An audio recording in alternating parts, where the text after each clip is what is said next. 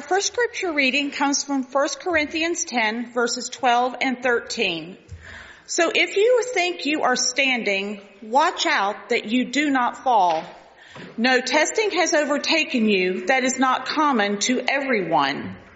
God is faithful and he will not let you be tested beyond your strength. But with the testing, he will also provide the way out so that you may be able to endure it. Our second scripture is Psalm 46 verses 1 and 2.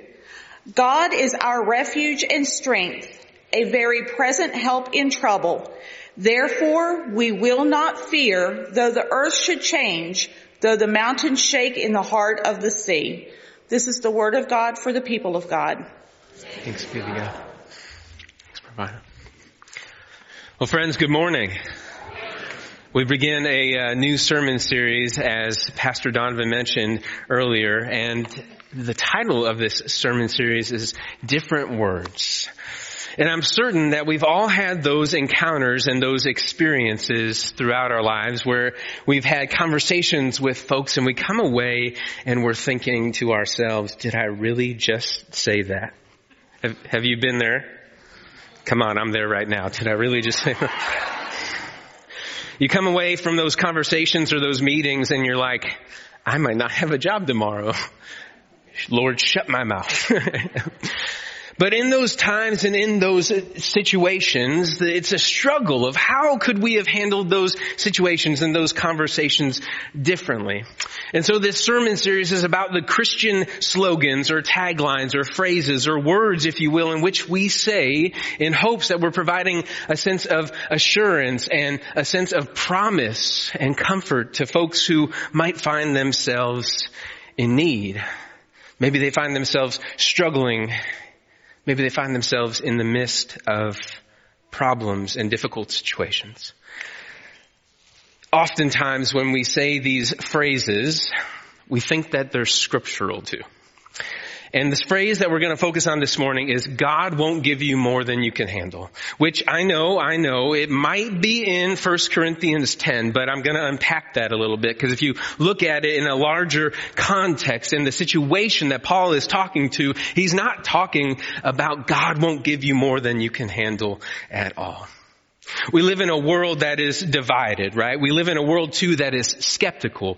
They think that the church is a little too superficial and a little too simplistic. And how do we deal with things that happen in our life? And how do we draw on our faith during challenging and difficult circumstances? And that is why some people believe that we are superficial, right? As Christians. That's why they believe that we're a little too simplistic because we might have a phrase or a word in which we say, but it doesn't get to the heart or the crux of the matter. And so we want to offer these different phrases or different words in order to help you better claim and express your faith. And my friends, I want to give you a little aside. The point of this series is not to make you defensive or to offend you but to help you gain a glimpse of how we can together say words that are truthful, that are faithful, that are at the heart of the biblical witness, that get to the complexities and tensions of this life and in the reality that exists around us. And so this morning, uh, to help and aid us in our sermon series, we've put together some short videos, and I just want to uh, let you know that uh, it's a great video, and I'm looking forward to it. But before we begin, will you pray with me? Holy and living God, we give you thanks for this day that uh, you have brought us here. We have assembled as a body of Christ, the body of believers, and as we have come this day, open our hearts, open our minds, open our spirits, and most of all, open our ears so that we can hear what it is you have for us this morning through the scriptures. God, bless our time in the word. And may the words of my mouth and meditations of all of our hearts together be pleasing and acceptable in your sight. Because Lord, you are our rock, our redeemer, our refuge, and our strength. And together all of God's people said, Amen. And now a moment where we should have used different words. Uh, what's wrong? I have four projects and four papers due, and one of them is for PE. And don't forget you still haven't mowed the lawn. I don't know how I'm gonna get it all done. You know, God doesn't give us more than we can handle. This has been a moment where we should have used different words. Listen, I need to hire somebody who walks around behind me with a trombone every time I say something. As a reminder of, you should have said something a little bit differently. But how many of you have ever heard that phrase before? How many of you have said that phrase before? I'm raising my hand too, alright, and we're in church, so we gotta be honest, right? I've said that. Many of you have said that at home. Let us know in the chat if you're online, if you've said that or if you've heard that phrase before. God doesn't give us more than we can handle. Or maybe we've heard a, different iteration of it like, listen, everything will be alright. God wouldn't have given you this trial unless He knew that you could get through it. We often say either iteration when folks we find come across our path or even ourselves when we're in times of stress and suffering and tragedy as problems continue to arise and the weight of those problems continue to get on our backs. We might say that with the best of intentions, but it's kind of simplistic and superficial. This phrase, like the others that we'll cover in the weeks ahead, are an easy way out, I would say. Again, not to offend you or make you defensive. It's like we have a book or a manual that says what to say when you don't know what to say. Right? And I forgot mine at home, so please excuse me. But think, imagine with me for a minute that you're sitting in the parking lot, you've just left worship today, this might even happen, so imagine it might become a reality. You're driving down Embry, or the person is driving down Embry Mill Road, they have their blinkers on already, you're in the church parking lot, in your parking space and you see a person coming down Embry Mill and their blinkers are on and they have their front two tires have been slashed, but yet they're still driving, they're still chugging along, and then their car just putters out. They run out of gas. But they shift it into neutral and then they get into a parking space in the church parking lot. You just leaving worship and hearing this message Hopefully not. Hopefully you use different words. But after leaving worship, you go out there. You roll down your window. Okay, let's see here. What to say when you don't know what to say. All right, car trouble. Uh, chapter three. All right, chapter three. All right, two uh, tires. Are they the front or the back? All right, um, they're they're both slashed. Let's. Okay, chapter three, verse two dash eight. Um, okay, and they ran out of gas. Point three. Hey, uh, you roll down your window. God doesn't give you more than you can handle. And then you roll up your window. Sorry, we don't even have roll up or roll down anymore. no. And then you drive away, right? How does that give comfort and assurance and hope in that situation where you use that phrase? It's not very helpful. It's a simplistic answer with a meaning that doesn't even scratch the surface of who we are called to be as Christians. It doesn't even scratch the surface of who we find out God is all throughout scripture. God doesn't give you more than you can handle. Seriously? Are we in ourselves as we say that, oh yes, I really gave that person some kind of assurance that God won't give them more than they can handle? It's a superficial side to that phrase and it doesn't bear much weight or the gravity of the situation. But there's other instances when what to say when you don't know what to say, that manual might come in handy, right? Like when you are going through a tragedy. You might say that. God doesn't give us more than we can handle when we're trying to comfort another person. And a well-meaning person, a well-meaning Christian comes over and says, I know what you're going through. I know it's hard, but remember that God won't give us more than we can handle. And sometimes we even say the statement to ourselves like, come on, Jeff. A lot of people are riding on you and, and expecting you to write a great sermon and you've had too many meetings this week. Come on, just remember. God won't give you more than you can handle. It's a sense of inspiration, right? And don't get me wrong, there is some validity, some truth to this phrase, and it gives us a moment of encouragement and that self-inspiration because it helps us to realize that we can't handle the situation on our own and that we need to rely on someone or something else in order to help us get it through. But friends, I want to reassure you that what Paul says in 1 Corinthians 10, as Marvana read this morning, is not God won't give you more than you can handle. If we look at it in reality and in context, it says nothing of that nature. Hear these words again that Paul writes to the Christian community in Corinth. 1 Corinthians 10 verse 13. No testing has overtaken you that is not common for everyone. God is faithful and he will not let you be tested beyond your strength. But with the testing, he will also provide a way out so that you might and you may be able to endure it. What Paul was saying was God won't allow you to be tempted beyond your abilities. And somehow over time it became God won't give you more than you can handle. It became a misquote for Paul. Paul was writing to the early Christians in Corinth. He had been there for about a year and a half and he's writing to them. He's, they're pen pals with each other now. And, and Paul had planted a church during that time and he knew that there was many struggles, many temptations that the Corinthian church were dealing with.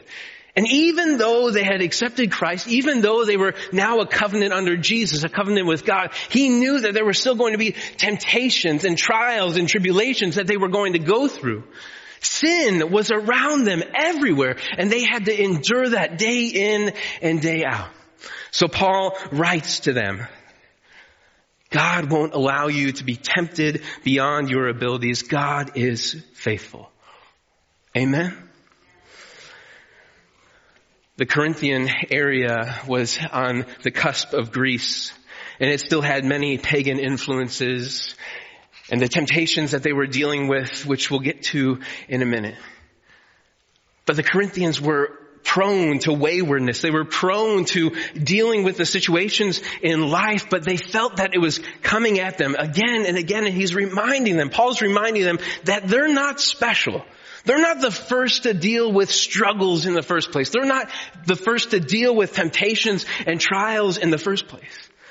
Because the temptations, the sin, the difficulties, the tragedies, the problems are unfortunately normal because sin is in the world. Paul, again, no testing has overtaken you that is not common to everyone.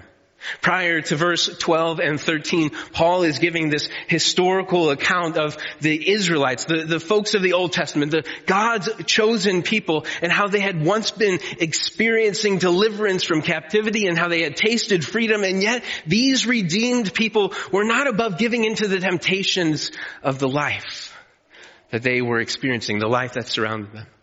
Temptations like idol worship and sexual immorality and Paul writes that they had to deal with the consequences. They had to suffer the consequences of their actions. In essence, Paul is saying, listen up, you have been redeemed. That doesn't mean that you won't be tempted. Just as the Israelites of the old covenant were tempted in the wilderness, we who Jesus Christ has brought us into a new covenant with God also remain in the world. And thus we are capable of succumbing to its ways. It's clear Paul is not saying God won't give you more than you can handle. And Paul isn't just talking about trials and tribulations and circumstances that we all experience at some point in our lives. And he goes a little step further and he talks specifically about those things that the Corinthian church were, were dealing with, like the temptations of sexual immorality and the temptations of idolatry. Those temptations that continued to surround them. But Paul says in verse 12, if you think you are standing, watch out that you do not fall. Paul was saying, listen, don't use temptation as an excuse for getting into temptation or giving into temptation. Oh, you know, it just overtook me. I, I, had no way of getting out of it. I just couldn't help it. I just had to. No, Paul says. Don't use it as an excuse to engage in them. But when, it's gonna happen, but when you find yourself tempted, God is faithful and God will provide a way out. God will not let you be tempted beyond what you can bear. Do not think that you are the only one dealing with difficulties and struggles and temptations because everyone is facing something. Everyone. Amen?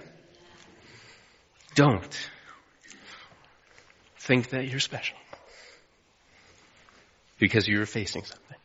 But how can you come alongside one another to show love and care and hope and assurance and comfort?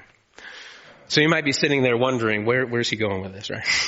or you might be sitting there wondering, well, even if Paul didn't exactly write those words, isn't God won't give you more than you can handle a helpful phrase, a helpful idea, a comforting word that people are going through hardship and, and trials and adversity? Doesn't it give a sense of encouragement that's so desperately needed?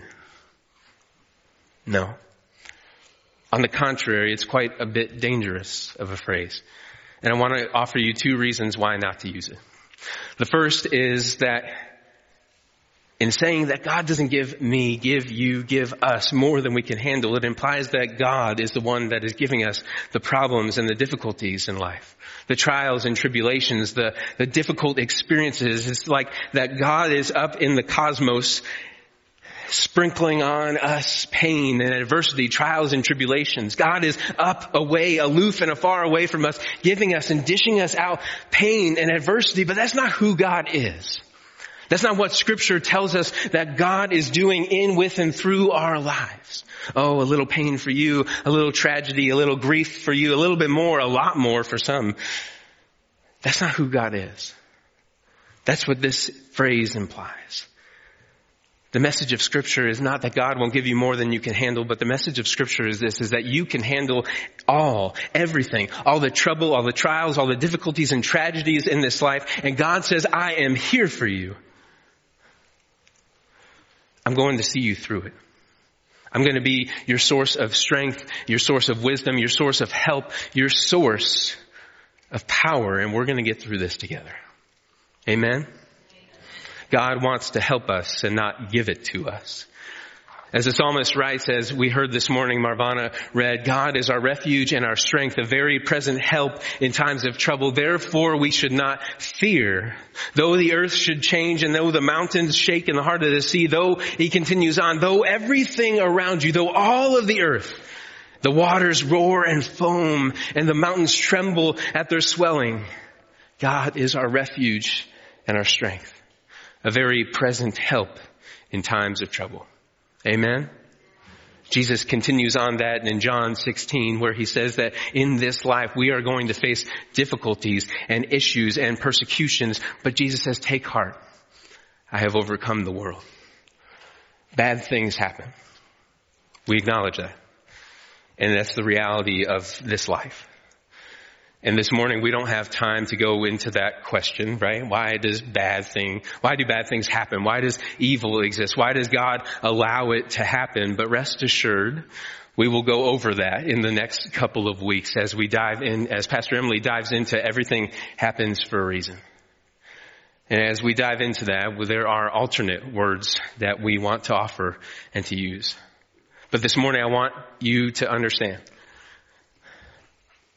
that there are things in this life like evil and problems and trials and difficulties and tribulations that we might find ourselves in, immersed in, that things happen in the world around us, but God wants you to know that He is with you in the midst of that. That God is not sending it out to us or dishing it out to us or sprinkling it on us just to prove how much we can bear and deal with because that is not who God is.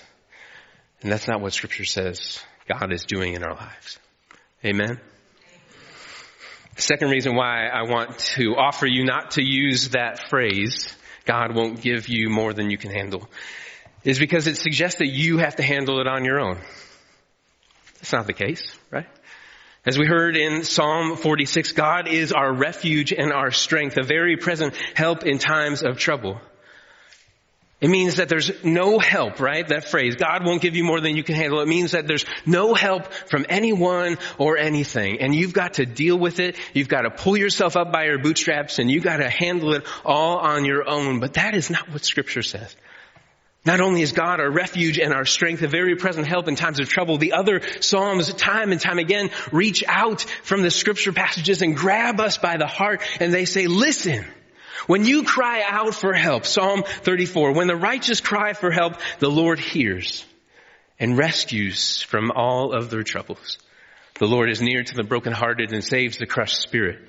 Many are the afflictions of the righteous, but the Lord rescues them from all.